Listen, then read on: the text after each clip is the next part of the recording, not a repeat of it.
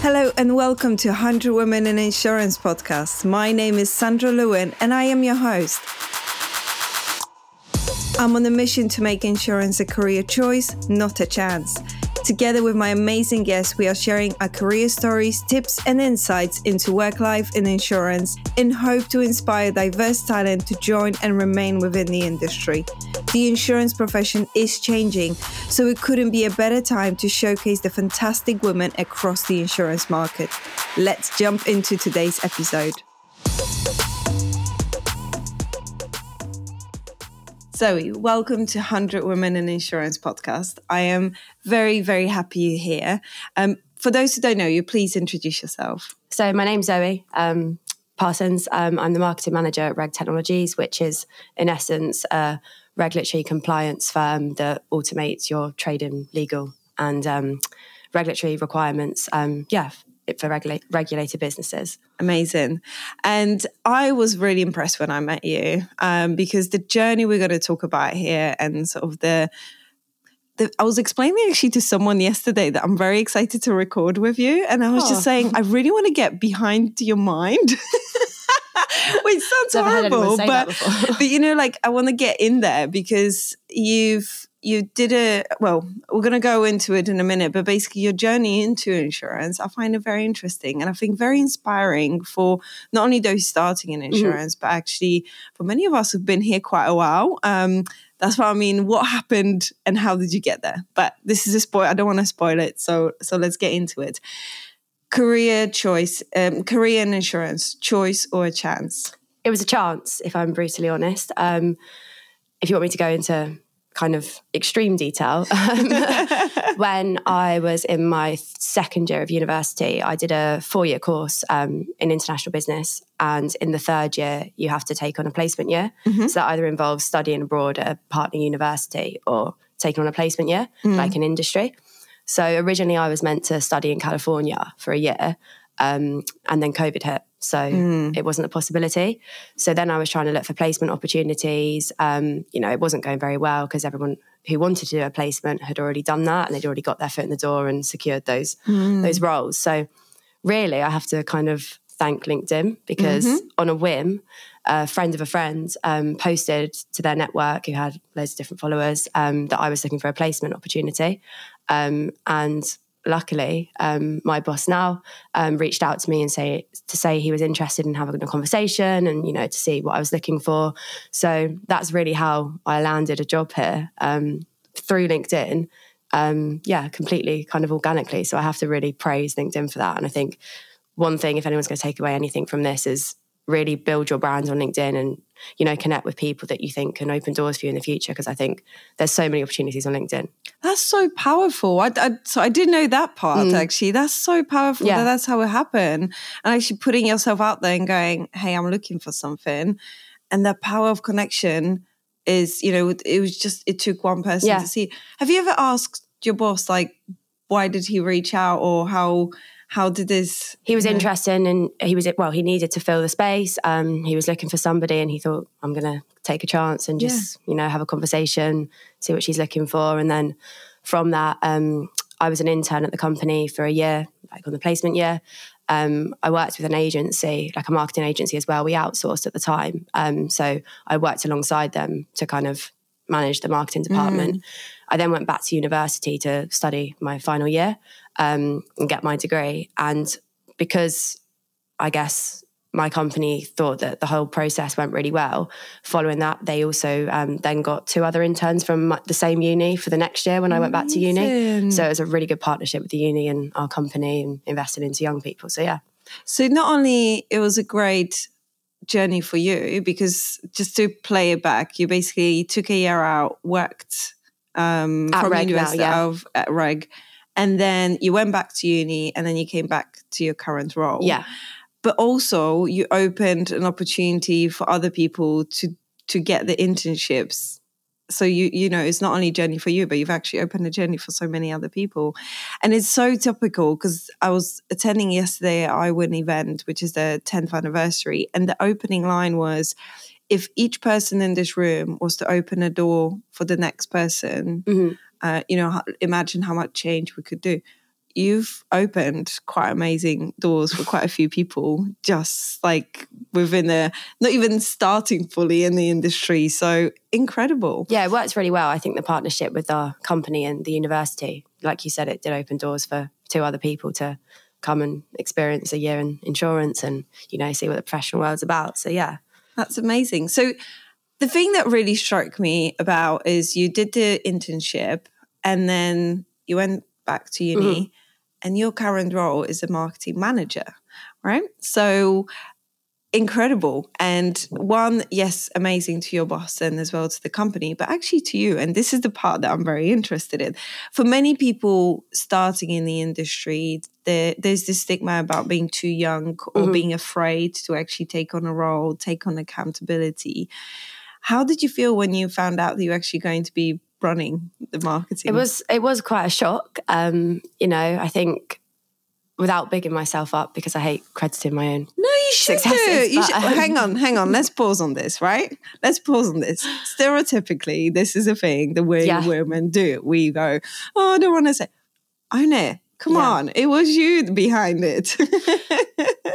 okay. Um, yeah. No. So I guess I guess um, during my time as an intern, I think, you know, my boss and the company were impressed with the work I did mm. and how I worked with the agency to kind of um, power the marketing department. So, yeah, um, coming back, I was given the opportunity to come back and manage the department by myself. And we've now grown a team. And yeah, I think, you know, I, I know we're going to touch on it later, but I think um, at the beginning it's, it is quite overwhelming mm-hmm. because as much as I did have quite a lot of empowerment and responsibility when I was an intern, I think coming back and being like, wow, like you know this is my job now like yeah. you know i have so many responsibilities i think it is overwhelming as a young person sometimes mm. and you have those feelings of am i going to be able to do it is somebody who's 10 years older going to be better placed mm. than me mm. you know why didn't they get somebody that you know did have 10 more years of experience behind them and then i could have worked alongside them so mm. i think it's great because I think empower I think being empowered and being given that opportunity in the first place gives you that drive to want to do well as well. Yeah.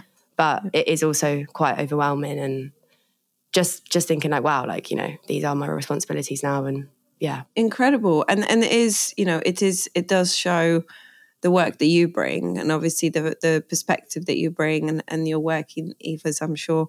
Um, but as well it's incredible for a company to kind of think at outside of a box i'll say right and and and thinking let's trust the ideas let's trust the the journey that we're on which is which is great and you have achieved so much so you've built a team now as well yeah so um, it's, it's me we've got um, um, my marketing executive as well um, mm-hmm. charlie um, and we probably will look to grow the team further and you know we might outsource um, parts yeah. and things like that but yeah i think it's a lot different having to manage somebody but yeah, it's a whole it's a whole different ballpark, I think. But it's it's exciting. You know, you learn every day. Um, yeah. There's so many things to do all the time, and I think having such a small department as well, you're never bored. You've always got to be doing mm. a mm. hundred things at once, and you know, and that's what I enjoy. I enjoy, I don't want to not be busy. So yeah, yeah. I think do you I often kind of ask uh, people. People say that they, you know, you keep on going, especially when you get a job. Um, you know, you have responsibilities and stuff. You just keep on working, and then you never really stop and think, "What have I achieved? What have I done?" Do you ever do that? Do you ever reflect on, you know, where were you and where are you now? Recently, I've been trying to do that because people mm. tell me I should. Um, mm. I, I, think it falls into the imposter syndrome part. I think mm. I had massive massive um, kind of feelings of imposter syndrome at the beginning from either, you know, how my peers might have perceived mm. me or from family, outsiders, you know, just acquaintances, whatever. I think people do make comments, um, which kind of fuels into that anxiety and pressure of, oh, you know, am I too young to be here? Mm. You know, am I actually deserving of this? Mm. Am I actually doing enough? Am I doing well enough? Um, but I think recently I've tried to turn that into more motivation. So instead of the anxiety and the fear, if I feel like that, then I think actually see that as a chance to motivate myself to do better and just sometimes reflect and think, okay, here, yeah, like you said, here I was five months ago. Where am I now? What have I achieved? And I attended a talk once on imposter syndrome and the panelists were all CEOs. Mm-hmm. Um, mixture of men and women. Um, both had really, really successful career paths. And I think it was quite interesting because all of them said that to that day, even though they've achieved so much and they've been in that position for so long, they still feel imposter syndrome every single day of their lives. And I think one of the women said, so what she does is at the end of every day, she'll sit there and she'll write three things that she's achieved that day. And then she'll take a step back and think, actually, I do deserve to be here. Mm. And I think everyone can always be better, you know. So there's always going to be someone yeah. that's better than you you're always going to be learning. But I think imposter syndrome, in my eyes, it just shows you care. Yeah. I also think like yeah. oh, if you mm. didn't feel like that, then do you actually care? I That's see what you like mean. Another shift of the mindset. I, I see what you mean, and and it's so the thing that comes to my mind. I have an unpopular opinion. Opinion mm. is that if you're in a relationship and you never argue, do you care? Um, and it's and I know some people would argue like, you know, they're in relationships and they never care. But in my mind, the reason often you struggle with something is because you are getting yourself out of comfort zone. You're mm-hmm. trying to find, you're trying to compromise, you're trying to create boundaries. Try to There's, challenge yourself and you think, it. you know, can I do that? Am I capable? Which I can, I like how you say the imposter syndrome. Like, do you actually care. Because someone else i often get asked oh when you speak um, you know on a podcast or publicly or whatever you probably don't ever get scared. And i'm like you saw me. I, need to take 10 breaths in really you know. So it's not but i think it's very different. I'm not if i think 10 years back i would be literally petrified sweating and just struggling to speak. Now i just need to calm myself down mm-hmm. and off i go. So i've developed that tool to be like, okay, hang on, imposter syndrome coming in, or stre- nervousness and anxieties coming in. These are my tools. Let's go. Um, where I guess there's a point where you're not realizing and you don't know about it. But I really like that imposter syndrome. Where you're challenging yourself. Yeah, and right? you feel like that because you care. Because yeah. you want you want the podcast to go well, you want that event to go well. That's why you feel like that. So see that as motivation. Mm. And no one's perfect. No, I, I hate being sentimental, but I've tried to be more like that recently. Yeah, well, is it sentimental? And, I don't know if that's the right word. Yeah. No, no. I'm just thinking. I think it's a it's a good good point because it could feel a bit sentimental, like what the lady said, writing three things down, like this gratitude. Uh, I mean, credit I, your own successes, sort of thing. You know, just say pat on the back. I actually did that. I mean, I have about three or four gratitude journals, and I just never managed to do it daily. No, journaling isn't my thing. I think, but you could take that and you know just take time, take five minutes of your day to reflect, you know, what went well that day. Yeah. What could have I done better? And I smashed that. Yeah. What What do you do then? What have you been doing? In a... I kind of reflect in that way, just in mm. my head to myself. Sometimes I'm not a journal. I, I, I, don't. I don't write in journals. I don't write diaries. That kind of mechanism doesn't doesn't really work for me. So I think just taking the time to just reflect and think, oh, okay, I actually did that. Yeah. I don't know, telling one of your close friends, your family mm. members, like, guess what I did today? Yeah. And hopefully there is applauding a bit as you. Someone goes, "Yeah, you did it." Yeah, yeah, yeah. I think that's a. I I um I often think back to the point where I had a. Uh, I would go into a big meetings, and you know, there's the whole thing. There was actually a lot of meetings where there'll be a big board meeting table, but it wouldn't fit everyone, so there were always benches around, mm-hmm. right? And I would always sit at the bench because I'm like, I'm junior. Obviously, I'm not going to sit. There's senior people in the room. They're going to sit at the board. And I remember one of the sort of managers coming up to me and was like, why do you never sit at the board meeting table? And there'll be colleagues, there will be male colleagues, but maybe just happened by chance, uh, you know, who would be like right there, sitting mm. next to a CEO or the director. They'll be there owning the space, you know, going for it. And I'm there like on the bench. Obviously, my place is on the bench. And it felt so awkward sitting at that table. Um, but then I went through this whole process of always reminding myself, well, I got invited to the room. So obviously, someone thought mm-hmm. I'm bringing something. So let's think, what am I bringing? Uh, and over time, you got you get used to it, isn't it? Definitely. I think you know, I, I had similar reservations as mm. well when I got put on the management team. Um, going into those meetings, into leadership meetings, sometimes I thought, you know, do I deserve to be here? Am mm. I bringing as much as everybody else? You know, am I capable of this? But I think you're so right. You wouldn't have been put in that position if somebody didn't think you were capable. So just go in there and own it. Yeah. Yeah, I like that. So, okay, so the imposter syndrome, like, actually, it's a positive because that means yeah. you care and you're challenging yourself. So, like enjoy it in a weird way. Yeah, that's how I've tried to frame it now. And I think imposter syndrome is linked I think with anxiety as well, just on a day to day basis and fear. Mm. And, you know, a lot of people might have certain fears around certain events or whatever they might be doing in life. So I think even then, you're only feeling like that because you care.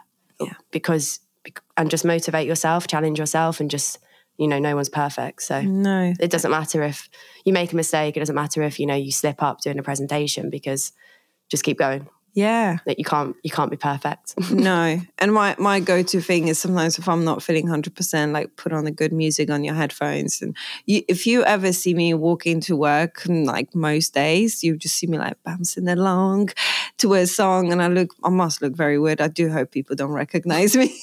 Coming in today, I put my headphones into and I was going, getting in the mood. exactly. So, and you can do that before big meeting and everything like that, right? Yeah. Put on some motivational boss lady, whatever yeah. song. And I think don't don't think about the worst case scenario because I think that's what I used to do. I used to kind of rationalize the situation in my head and think, oh my God, but that might happen, that might happen, that might Mm. happen. What if this happens? So I think instead of thinking of the worst case scenarios, don't even don't even think like that as well. it's so so interesting. I always say if I've spent half the time that I spend worrying Mhm. and thinking how good it could go, i just you know success will be all the way there. So yeah, I like that. I don't just stop worrying or No, either. Flip it I'm on not the saying I don't worry and I don't get imposter syndrome on a day to day basis, but I think, yeah, just turning it into something positive. I like that. I really like that. Well, you know, one of the things that I was also really impressed is what you've started uh, at your company is D&I events, and is not a natural shift, right? And and for the business, you would think the business want to do kind of different type of events, but actually you saw a purpose and you saw a gap there. Talk to me a little bit more. Why why did you make that decision, and kind of how did you pitch that, and, and how has it been going? Yeah, so I think I, I've always been an advocate of D&I. I think every company, every person should be invested into empowering everybody, mm. regardless of their background, gender, race, etc. So I think having events like this is so important, especially in a market. And this isn't me, you know, mm. trying to downplay the insurance market, but I think especially in a market that is historically quite archaic in their views. Mm-hmm. I think it's got a lot more modern recently. You know, there are mm. great initiatives across the whole market that everybody seems to be getting on board with. But I do think historically, if mm-hmm. you compare it to other industries, we're not as as far there yet Yeah. To be promoting stuff like that. So I think I saw a gap, not not just to promote the company, because I don't think you should do these events to promote your company. I think you mm. should do these events because you genuinely care. Yeah. So I think if the whole company and the whole organization has these values embedded into their culture, then all you're really doing is projecting that and you're trying to get mm. everybody else on board and raise awareness for certain certain things. So I think it was just really key that, you know, we we got out there and we kind of ra- raised awareness on different D&I topics. So I think the first one we did was on young people mm-hmm. because that obviously, as you know, is quite a challenge. I think you obviously have the the women levels in insurance is, Yeah. you know, it's not on par with males, but I think the young the younger generation as well. I think there's a big problem there, mm-hmm. and it's like you said, attracting that younger generation into the market. So that's really what the whole event was on. It was how can we attract younger people into the market? Is it through mm. education? Is it through empowerment? Is it through training? You know, how how do we get to that point? How do we retain them? You know, why aren't young people interested in insurance? You know, maybe is it because it's marketed as quite a boring, you know, just whatever industry. So I think that was really key. I think that was really powerful. We had the interns that came from our uni on that panel, which I think Oh, gave a lot of insight as well because you can see their journey.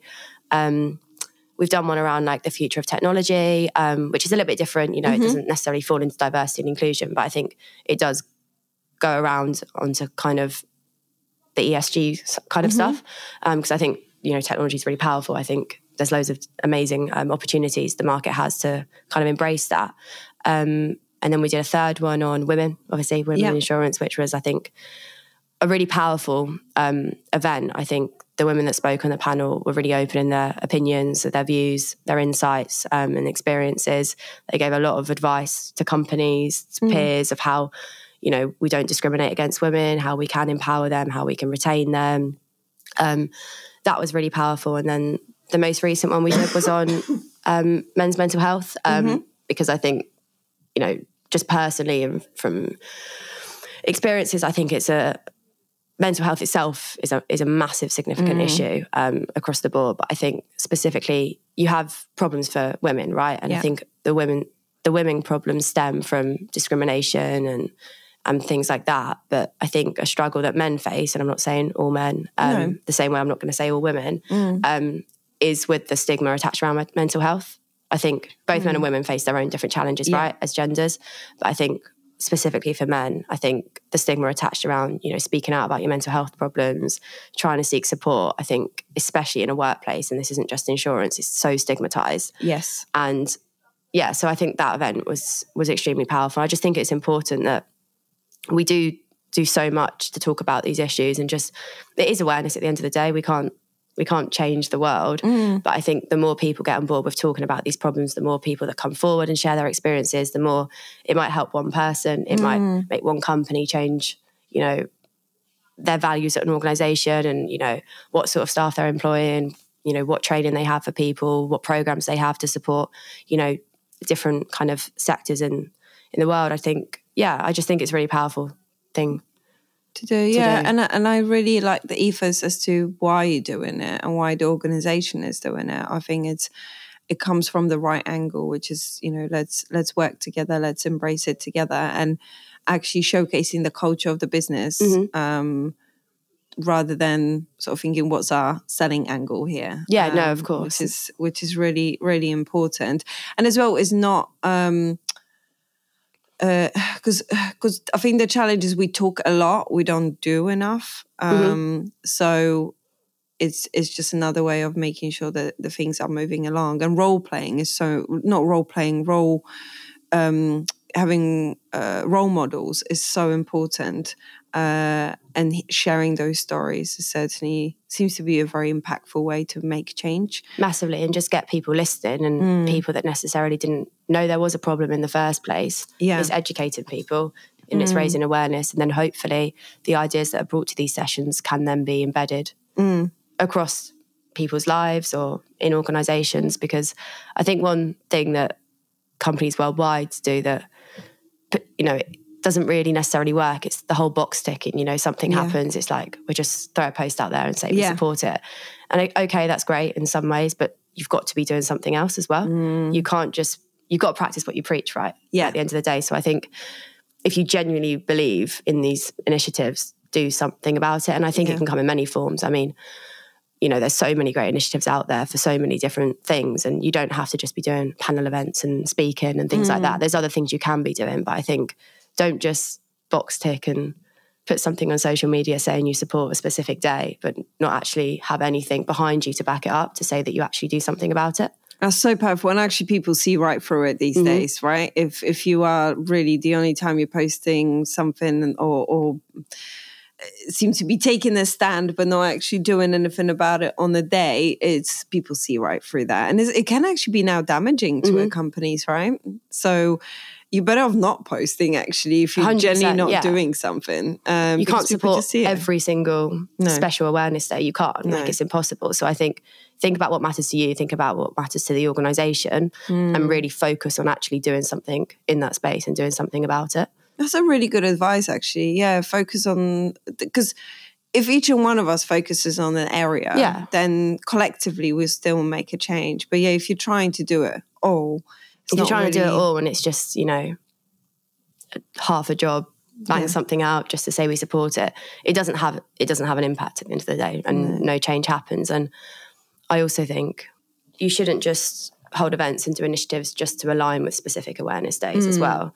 I think that it doesn't have to be we we did our event to coincide with um, Movember, um, but that was kind of the only event that did coincide with an awareness month. Right. The other ones we did weren't to support a particular month. It was because we generally think this is an issue and we generally think that we should be talking about it. So I think don't just do something because there is a month dedicated to it or a day. You've you've got to keep doing that Yeah. because Yeah. again, it, it just falls into the oh, I've done it now, so I don't need to think about it. Do you actually care? So I think if you're going to do something, practice what you preach and embed it into the organization and really, really, really drill into that Mm. and go on a continuous like learning path and preaching path. I think. Yeah, and I think that would um, one of the things I find interesting. So apart from you organizing events, you you put out um, blogs as well, and I always find them very uh, interesting. And funny enough, most of the time when I do any research on like women and insurance, your blogs just always top ratings. Really? Well, yeah, on the every, working. yeah, literally, because all the the kind of well, you have so many statistics in there, and you have so many actually great facts that no matter what question I kind of try and Google, like you pop up, and I'm like, brilliant, great. Um, and one of the things that really stood out for me, um, there was a there was a statistic from is from 2022, but still, I, I think. I think it really gives a picture of what's going on in the market at the moment when it comes to female talent. So, 66% of workers employed in entry roles are female. However, women only made up 29% of senior executive position and 8% of the broking CEO positions. So you can see, I mean, this is, you know, a, a stat taken out of a certain report, etc. But the trend, I feel like, is the same. So we're actually quite good in attract, like, there's been so much work done. So we're actually doing okay on attracting female mm-hmm. talent. Then we are kind of starting to drop when it comes to senior management. And by the time we get to CEOs, it's like it's gone. Mm-hmm. The whole talent is gone. And I often talk about that retention piece and that um, actually you touched on it, the culture. In your view, kind of having read a lot of reports and created blogs and have organized events, what what can organizations do better in order to ensure that that um, you know the, the the line doesn't go down, it, it starts to kind of stay stable or, or at least not drop equal. As, yeah. yeah. Um, no, I found that um, stat really shocking too when I when I found it, and it was one of the questions I posed to the panel when we did the Women in Insurance event. Um, and I think the key takeaways from all the speakers there basically comes down to training. You need mm. to invest your time mm. into staff from who are coming in at entry roles and see it as a kind of you're invested into this young person on a long term basis. Okay, they might leave. It might be a stepping stone. But if you're if you view them as they are here for the long run, we are going to invest all of our time. We're going to mentor them. We're going to develop them. We're going to train them. Then those retention levels mm. will go up. I think you you could say there's there's two parts to it, right? You've got you can retain people by investing your time, but also are people being given the opportunities to get to that position in the first place? Mm you know, even if it's unconsciously, is is that man in the room getting the job because he's a man, or is mm. he better at the job? Are you purposefully discriminating against women to mm. not get to those positions, or is it a problem of, I don't know, you know, internally, do women not see themselves as deserving? Do they not want to go for those roles? Is it a kind of internalized stigma they have of themselves that you know they don't want to get to that position? Because I think some women do have those views as well. Yeah, but I think the best thing that the market can do collectively to, in my opinion, to retain young people is to empower them from the start. And I think empowerment comes in many different ways. Um, you can give them more opportunities if they want to do mm. that. You give them more ownership of certain tasks. You know, you really incentivize them. It doesn't have to be through pay rises or anything like that. There's loads of ways you can incentivize employees. I think showing that they bring value to that organization. Mm um, and I think giving them the training, giving them the time that they require to develop and learn the skills, don't just, okay, great, we've attracted 66%, you know, 66% are young people who are in entry roles, great, but really focus on, okay, what am I going to do to get them to the next step? But yeah. I think that does come from your managers, from from mm. your colleagues. I think it's time, and I think not everybody has the time to invest into people these days. Yeah. I think, and that's that's across the board. That's not just in this market in particular. Mm. But I think, yeah, I think, and even for young people themselves, you know, find mentors elsewhere that you can speak to to really see. I, you know, I want to be in that position in five years' time. You know, mm. how do hmm. I get there? I think that's a that's a really interesting point, and I think I, I always uh, I like your kind of two ways of of where we could be going wrong, but the investment in development is so key, and it's you're not the first person actually to say it. That's just recent, not just recent because you've been around for a bit, but you know, is in the first few years of being in the insurance industry. Like she's their answer is invest in developing us, and I've heard companies and I've had conversations. Uh, with HR learning and development teams. And there are certain things they invest, but there's certain things that they refrain from. because exactly to your point, they may not stay there for a long time. Young people are now known to kind of move on relatively quickly onto the next job that mm. kind of pays better or, or gives a bit more accountability, which I completely understand. I was one of those young people that used to do that. Um, but then once I joined a company, you know, like Lloyd's, that folks that really invested mm-hmm. in me and really, you know, gave me opportunities to develop. I was I was staying because I could see the benefit of being around. So it's interesting you raised that because that is something that I'm hearing more and more from people that are, you know, first few years in the industry. I think that was what was really impactful for me. You mm. know, my my company invested time into me. Yeah. And I think they empowered me and gave me opportunities. And, yeah. you know, they valued the work I did and that was shown. And I think that's why I came mm. back. Yeah. And that's why I, I really do enjoy working in this industry. Yeah. yeah. I think so. And I think that applies as well to that gap of retention of women kind of dropping in that sort of mid 30s um, gap is as well bear with them through the life cycle but also keep on investing and keep on supporting. And and it's not only for women actually because because you know i think there's a there's a report recently released um, about why women leave insurance industry, and interestingly enough, one of the main reasons is the culture and managers, but actually is the training and opportunities.